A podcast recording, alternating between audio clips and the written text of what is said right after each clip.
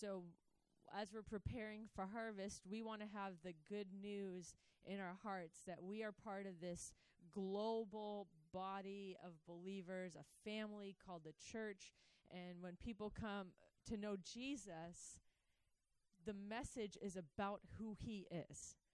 Who he was before time began, that he was there in the beginning and he's going to be there at the end, and that this is all about him. It's not about us. And that's a very key, key point. It has to be foundational in everything that we do. This is not about us. It is about the King of Kings, the Lord of Lords. And when we fix our eyes, if that becomes the foundation, then everything else overflows from our life. And it's kind of like what Tommy's been sharing concerning tithing and giving to the Lord. Nothing's our own, right? And so when we can recognize that, we have revelation of that, then everything overflows. We give out of joy. We give out of thankfulness. We don't give out of obligation. When we recognize when we come to the Lord and give our life to Him, we surrender our independence to Him, then everything says, Oh my gosh, you've done this for me so that I don't have to live that junky old life anymore. I've come out of captivity, so now everything that I do is out of the overflow of this thankfulness, this thankful heart to the Lord for what He's done, right? And that's what we want to welcome people into so that they're not coming in to the family of God and living under obligation and under the law. Because nobody wants to do that. That is not fun. That's not how it's meant to be. And it feels like heavy and yuck all the time. Um, so I want to continue this message some with clarity and reminding us that it is not about us, right? So I want that to be clear. It's not about us, it's about Jesus. And we're after that one thing that, that he would receive glory in and through us as his people worldwide, not just as a local community, but we're part of a big global church. So it's not even about us crossing life church in Carmel. It's about we're part of this huge big plan, right? But it is about us, and that's why I had to start about that clear clearly it's not about us in the very beginning foundational everything. It's about Jesus and his kingdom. If we are grounded in that and we have to come into the Father's heart, and this is where things start to build because we do have to understand God's love for us as his children. And that's individually and corporately, but it is a very personal thing. So we come into the family of God and recognize that this isn't me on my own with the Lord anymore. I'm part of a family. This is a big worldwide thing. I can't do it on my own because it was never meant for me to do it on my own. But God loves me individually. And that's a powerful, powerful thing when we come from the place of recognizing it's all about him and yet he turns it around and says but i love you it it kind of magnifies the love of god towards us. He's in the beginning he's the alpha and omega the beginning and the end the first and the last and yet he says i love you. I am your father. We've been saved into a family. And it's funny because when i was praying and kind of meditating this week about what God wanted to say today, I kept hearing a, a word that I had gotten for Luke. I don't even remember how long ago, and it was during worship, and all I heard was Star Wars. Luke, I am your father, and I was like, this is so silly. But then I saw Luke in the back, and I knew it was a word for him that God wanted him to know. I am your father, like whatever that entailed for you at the moment. And so when I was praying this week at the very beginning of the week, I heard in my head, Luke, I am your father. And I'm like, oh, they're coming this weekend too. That's funny. Um, but thinking about God as our father and what does that mean for us? So we're going to just talk about this a little bit today. Um, again, on the foundation that it's not about us. And so it magnifies his love towards us, that we are loved children of God. So salvation, we've given up our old life in Romans 8, it says we were orphans, right? That we lived outside the family of God. And by the spirit of adoption, he has welcomed us in. Romans 8 15.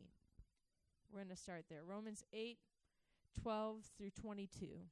But 815 is the key one. So 8 Romans 8 12 verses 12 through 22. So then, brethren, we are under obligation not to the flesh to live according to the flesh. For if you live according to the flesh, you must die. But if by the Spirit you are putting to death the deeds of your body, you will live. For all who are being led by the Spirit of God, these are the sons of God. You have not received a spirit of slavery leading to fear again, but you have received a spirit of adoption as sons by which we cry out, Abba, Father. The Spirit Himself testifies with our spirit that we are children of God, and if children, heirs also, heirs of God, and fellow heirs with Christ, if indeed we suffer with Him, so that we also may be glorified with Him. For I consider that the sufferings of this present time are not worthy to be compared with the glory that is to be revealed to us. Um, we're going to go on, but so much of that it's saying we were slaves to sin, right? And God brought us in. Through his son, he brought us into a place of adoption as his children. Now we're heirs with him, co heirs with Christ. But it says, and we will be. We will we are co-heirs with Christ if indeed we suffer with him so that we may be glorified with him. And this is a key point. So many times in in Christianity in our culture, we hate suffering. We hate talking about about suffering. We don't want anyone to suffer. We say no, no, no, like God would never have you suffer, which is the biggest lie. And again, it's very self-centered, right? It's all about me, me, me and me feeling good. So because they've re- received a self-centered gospel, when they come across a scripture like this, they say, "I'm a co-heir with Christ." Skip the next part that says if a big if if you suffer with him, so that you will be glorified with him. Because it's about him, right? It's about becoming like him. And so he suffered, and he's saying, You are going to suffer so that you can be glorified with me. There's something in Christianity, in in who God is, that says suffering. It's like the crushing produces the oil right? When you crush the grape down, there's wine. When you crush that thing down, the oil comes out. We need to be crushed. And then Paul says, For I consider that the sufferings of this present time are not worthy to be compared with the glory that is to be revealed to us. So he's got it. He got this revelation. This is all about Jesus and that end day when we see him face to face and the glory of seeing him and saying, I suffered with you. I'm part of your family. I'm your child. I look like you. The sufferings in this world aren't worthy to be compared to that. He was looking to something far beyond this present day. And like we started months and months ago, that what was the message? Fixing our eyes on Jesus, the author and perfecter of our faith. And for the glory set before him, he endured the cross. For the joy set before him, he endured the cross. It doesn't even make sense, that sentence joy and cross. How can those both be in the same sentence together?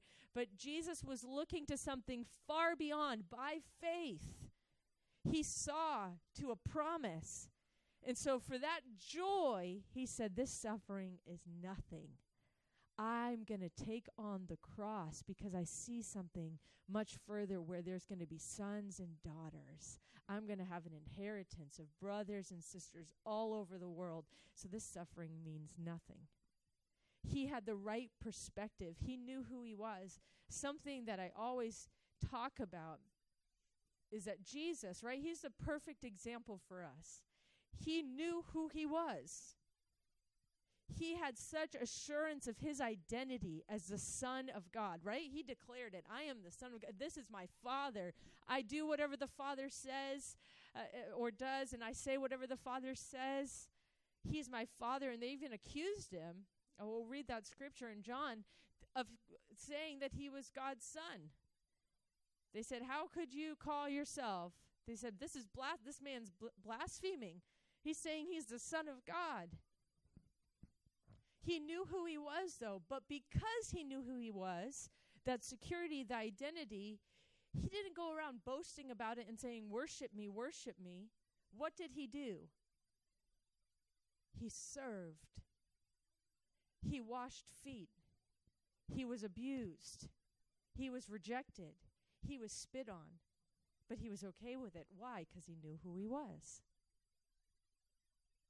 His identity brought him into the, the place of humility, the lowest place of humility. Because he said, I don't need the praises of man now. I know what heaven's going to be like. I'm going to have every nation, tribe, and tongue worshiping me. This present little suffering is nothing. Because I know who I am. I'm assured of who I am. When we don't know who we are, the sufferings of this world beat on us. And then we're like, come on, can I get a little appreciation? Can I get a little encouragement? Can't?" and, and not that that stuff is bad, right? We need to encourage one another and and share life with one another to build each other up. It's good. But when it becomes the the focus of me, me, me, me, me, I need, I need, I need, then we've already lost our perspective. We've already lost focus. It's not about us. We have to look forward in faith and say, oh my gosh, that day, at the end of all things, this life is passing by like this. I'm going to see my Father and I'm going to say, oh, it was worth it all. It was worth it all. Every place I denied myself, every place of suffering, it, it was worth it all we must if if if if we suffer with him then we'll be glorified with him. So embrace the suffering. Embrace the hardship. Because this is this is what we've been brought into. It's not for this age it's for the age to come right? We're living for the age to come. And that's going to be an amazing eternity. Think on and on and on and on and on. Never ending glory. Whew when we keep reminding ourselves, we have to remind ourselves of what we're living for because it's hard. You get caught in today and stuck in today and say, oh my gosh, this life every day feels like it's never ending and I'm like, I can't handle it. But He's welcomed us into something so much greater. And as His children, if we don't recognize His love for us, what does it what does it mean that God is our father? What does that mean for us? Because we need to be so assured in this when the harvest comes, we're welcoming people into it. So we got to know what we're talking about, and we've got to actually be living it, not just knowing it, but living it. You know, you're you're not just adding some activity to your life. You are living an entirely new life with purpose. God as your father. What does this mean? So a lot of you know that I did work with street kids, and I worked with street kids in Brazil and orphans in Haiti. And um, when I think about this, what does it mean to be an orphan, and as opposed to being a son? You know, in a, in a family, a child that's in a family. There's a lot of stark differences. And in Brazil, probably I saw the the most um, stark difference between because there's there's children on the street everywhere. So you're seeing four year olds, five year olds, six year olds out by themselves. I mean, think about Charlie by himself, having to get food for himself, having to find shelter, no one to protect him. That's a street kid. That's an orphan. They've been abandoned by everybody else. That's who we were in the spirit realm. We're out there fending for ourselves. We have to fight to stay alive. We're like doing everything we can to get what we need. It doesn't matter who I hurt to get there because I'm all about me and I've got to. And these kids are that way. They're the toughest little things. And it's sad. It's so sad. You just see them huddling together and you know, you're like, you're a child. Like, there's no child that should be out on their streets by themselves having to face this stuff and some of the stuff that would happen in, in Belo, where I was, the police would actually go out and get all the children at night where in the spots that they were, take them outside the city and kill them. Literally in Belo Horizonte, that's what would happen. And the reason why they would do that is because they said these ones are going to grow up to be the thieves, the prostitutes, the the robbers, the, the addicts of our day. So we might have uh, might as well take them out now before they just infest the whole society.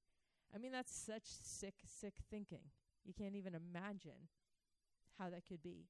So these kids scared to death, you know, they can't even sleep at night because they're afraid the police, those that are supposed to protect them, are the ones coming after them to take them. So think of that, and that's us outside the family of God. And then when that child gets adopted into a family, what does that mean for them? There's a provider, there's a protector, there's safety. So we're dependents. We become dependents. First John 3 starting in verse 1 says, See how great a love the Father has bestowed on us, that we would be called children of God. And such we are. For, for this reason, the world does not know us because it did not know him. Beloved, now we are children of God, and it has not appeared as yet what we will be. We will know that when he appears, and we will be like him because we will see him just as he is. And everyone who has this hope fixed on him purifies himself just as he is pure. And skipping over to verse 9 no one who is born of God practices sin because his seed abides in him and he cannot sin because he is born of God. This means habitually, habitually sinning. By this, the children of God and the children of devil are obvious. Anyone who does not practice righteousness is not of God, nor the one who does not love his brother. For this is the message which you have heard from the beginning that we should love one another. So God has bestowed his great love upon us that we would become children of God. We are his children. We have become dependent on him for everything that we need. He has called himself provider, Jehovah Jireh, right? That's his name. That was when um, Abraham was sacrificing Isaac. Do you remember the story? He took up Isaac to go sacrifice him, the Lord said, and he kept saying, The Lord's going to provide. Even as he's putting Isaac onto the altar, he's saying, The Lord's going to provide. And then the Lord stops him as he's about to plunge his son through. The Lord stops him. And what does what does Abraham say then? He says, I'm going to call this place Jehovah Jireh, the Lord my provider. And then it becomes a staple name for God, knowing that He is our provider. God was doing that even in that moment to say, to make a declaration of His name, His nature. I am Jehovah Jireh. I will provide for you. You are my children. I will provide. I am provider. That's who I am. You come into a family and you know your parents are going to provide for you. Charlie and Mina don't think twice about, you know, if I'm going to have my cereal or my toast in the morning. They're not thinking, how am I going to get my toast? I need to go out and go shopping and blah, blah, blah. Like they're not even thinking of that. Why? Because they know their their parents are going to provide for them. Their parents have demonstrated that. In the same way, we must be so confident in the Father that we're not waking up worrying, where's this going to come from? And where's that going to come from? Has He not always provided? Right? Marie, you were sharing just the other week about how there's been this lift. I've been I was so excited to hear you share how this change like came over you and you kept seeing this picture that Kayla gave you of the Lord just reassuring you of his faithfulness. I'm your provider. But this is true sonship. It really shows and demonstrates how much we have revelation of God as Father. Because if we're worrying every day of where's this meal going to come from, where's that meal going to come from, we don't really believe that He's our provider.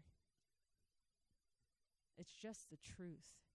We don't believe that He will provide for us. We're trusting in our own self to provide. We don't believe. We're still living in this this street child mentality. He is provider. So I have to come in, believe, and step in faith that He is. That's who He is. And when people are coming, lost coming in, we can declare to them, with full of faith, God will provide all of your needs. He's faithful. He's Father. Come into the family. Provision is there. He there's no lack for the righteous is what it says in Psalms. There will be no lack. There will be no lack of any good thing for the righteous. Come into the family of God. Provision. He is our provider. It's who our Father is. So we have to experience it, know it, be confident in it, and then welcome people into this faith filled journey of God as provider. God is protector. Our father, our parents protected us. When you're out on the street, there's nobody to protect you. And because of that, there's a lot of terrible, terrible, terrible things that happen to children on the street. Even adults, you know, homeless adults, worked with them in New York. But adults at least have a little more strength to fight off, a little more common sense for manipulation sometimes. But a child is a lot more innocent and a lot more moved by what people are saying, a lot more influenced by what people are saying. And there are things that happen that I can't even share here or don't want to share because they're kids in the room, but that are so terrible that happen to kids. They don't have protection. They have no one standing up for them. They are out on their own. That's who we were before the Lord. We were called orphans. That means outside the family. That means we had no protection. Now that we've come into the family of God, our Father is our protector. What does he say? Psalm 91 is one of the key chapters in the Bible. The whole thing talks about his protection. I'm just going to read a couple verses.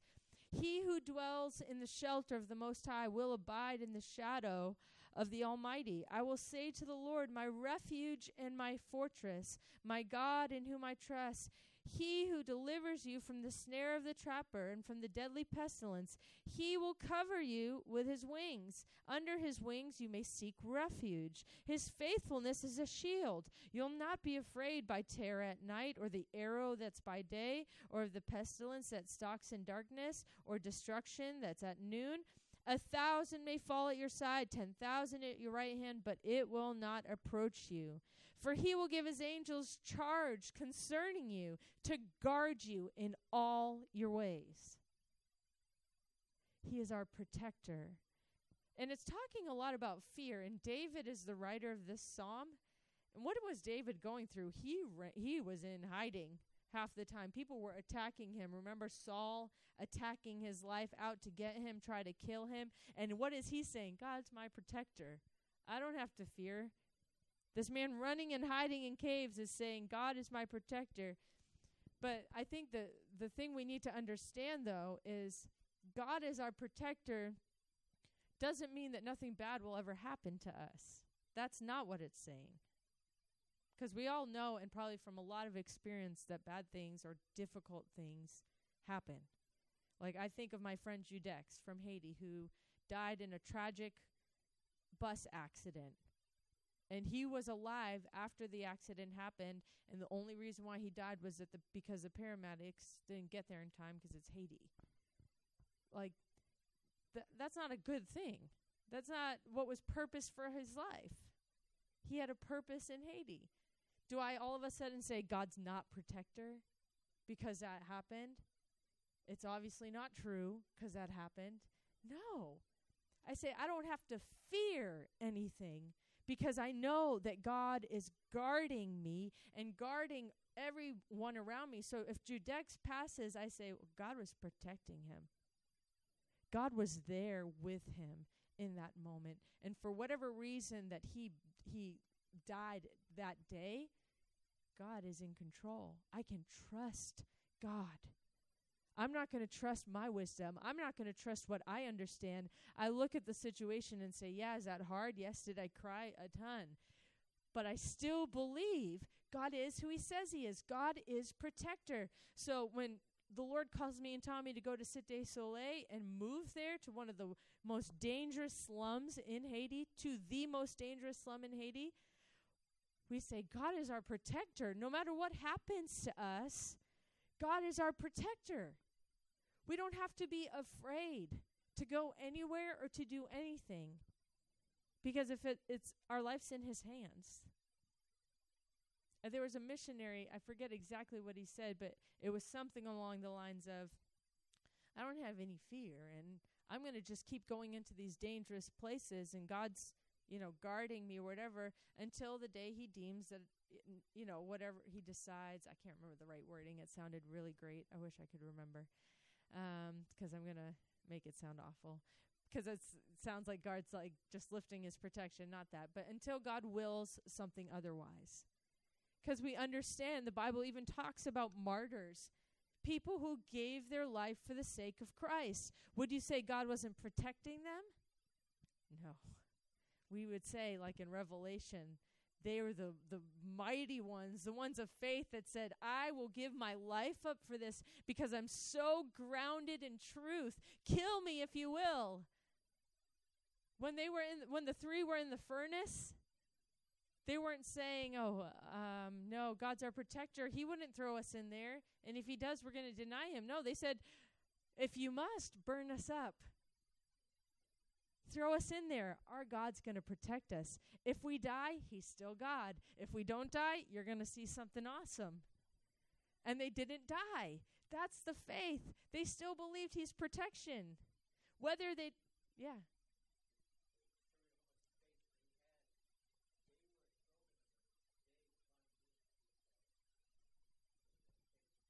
So they climbed into the furnace saying, Here we are. We don't care we're not going to bow because God is the highest one and we believe in him.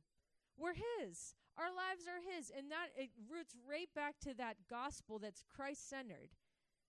Because in a Christ-centered gospel, I've already given my life.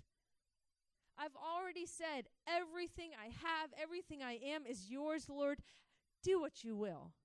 And we know that so many times if you read some like Fox's Book of Martyrs, people who gave their lives resulted in so many more knowing Jesus because they said, What is this?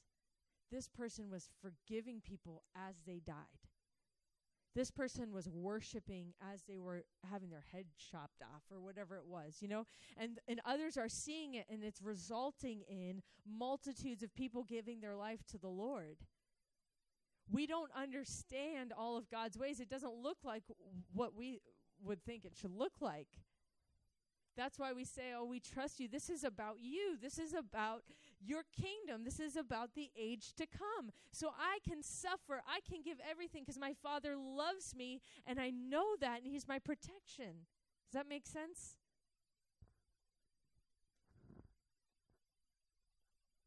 His protection means we don't have to fear. There's no need for fear. It's an exhausting thing living outside the family of God or under the law still. It's exhausting. Exhausting. If you think of a street child, they're tired all the time because they have to constantly be alert to make sure nobody gets them. They're constantly looking, watching. They can hardly fall asleep. They're trying to find secret places to hide, to catch a half hour of sleep here, a half hour of sleep there, so that no one kills them, nobody gets them, no one abuses them. In the same way, us outside the family, we're constantly on guard. We're constantly anxious and worrying when we're under the law, we're under condemnation. We can't we're just like striving day after day, day after day. Oh, I can't do this anymore. It's so tiring where we when we recognize who God is that this is all about him that we've given up our lives already it becomes a lot more freeing. He's provider. We can trust. I don't have to strive about my finances or how things are going to come in. He's going to do it. He's faithful. He's my protector. I don't have to fear about going to any place at any time because he's with me. If he calls me to go there i'm going because he's my protection. If something bad happens to me, he's worth it. I trust he has a plan, right? We need to be so assured of these things so that when people come in, they see not like this drudging, like, oh, yeah, we got to go where God tells us to go. We don't know if He's going to provide. We don't know if He's going to protect us, but you know, this is it Christianity. Oh, Lord, help us.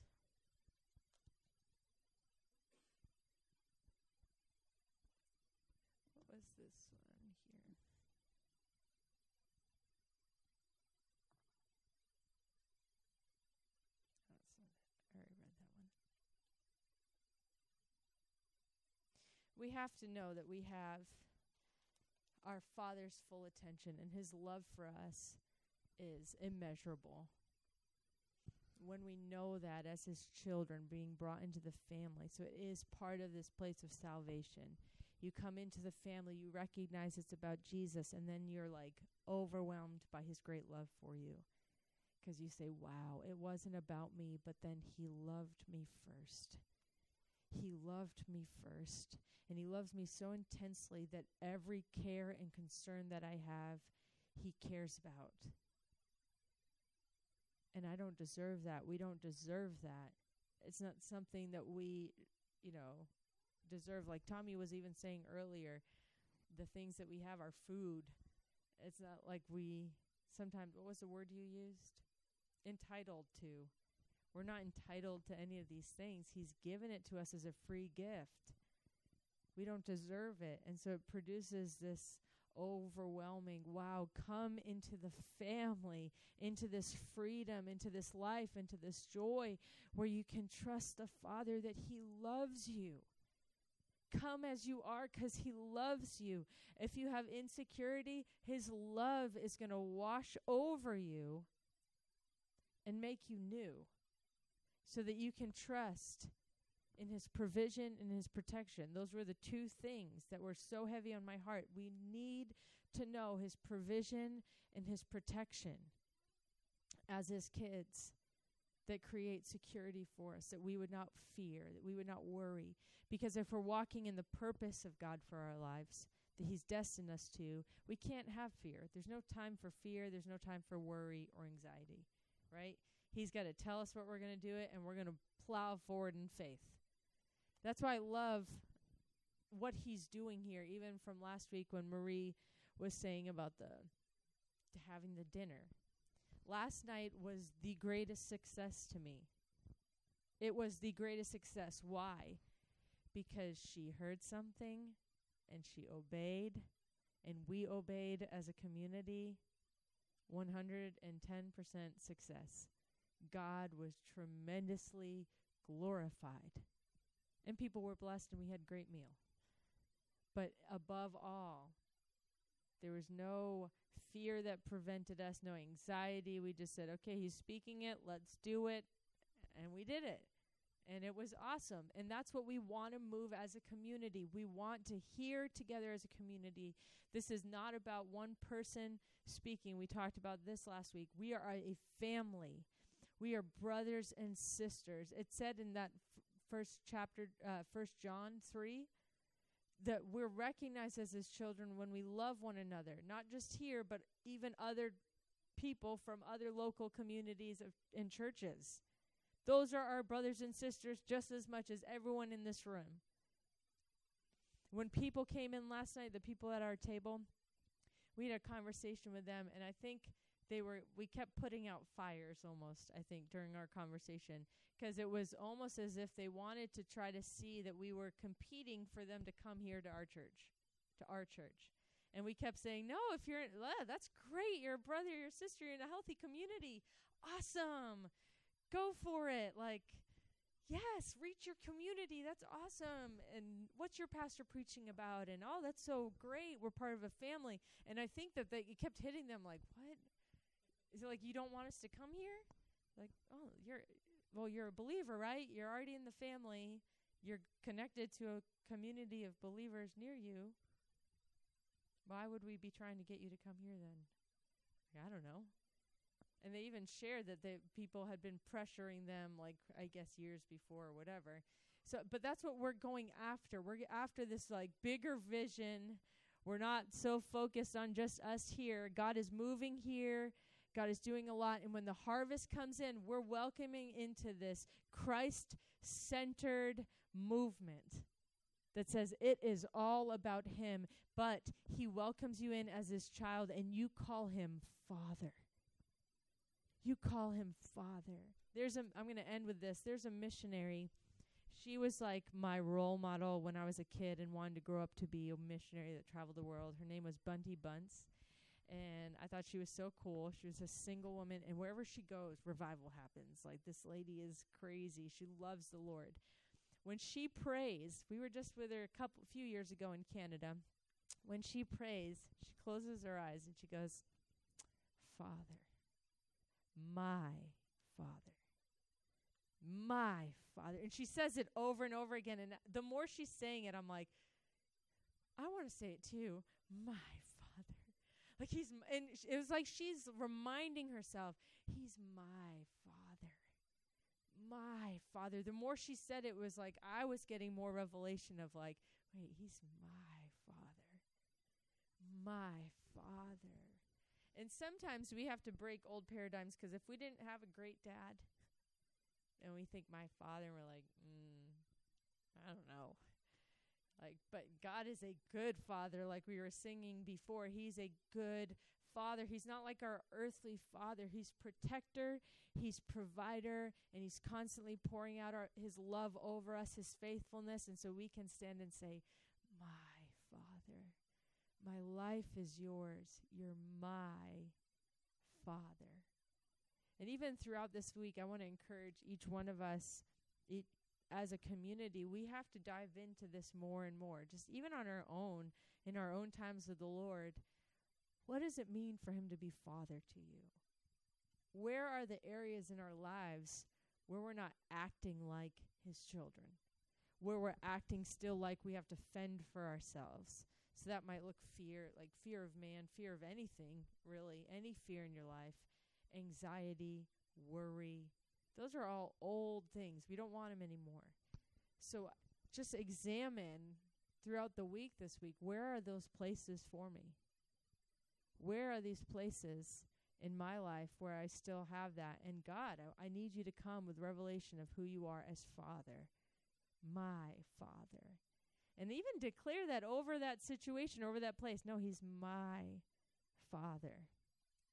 My Father. Amen. I just, the whole service, I kept out of the corner of my eye seeing Renee raise her hand, which is funny because every time I looked, she was not raising her hand. So I, I just, the first time it happened, I thought, oh, you know, I'm just her out of the corner of my eye. But then it's happened like maybe 10 times through the service that she's raising her hand like this. And I look over and she's not. But I think I'm seeing something in the spirit, and I really believe the Lord's highlighting you. Like, hey, I'm here. And I think because this message really, like, He wants you to know His Father heart towards you. And uh, He wants it for all of us. But there's something highlighted for you. And maybe, wh- why don't we just gather around Renee? Do you mind? Okay, what, if we come up and let's just pray over her because I think there's something specific for her today and maybe others too, but just seeing her raise her hand, she's like, Me, I want my father. I want some father. So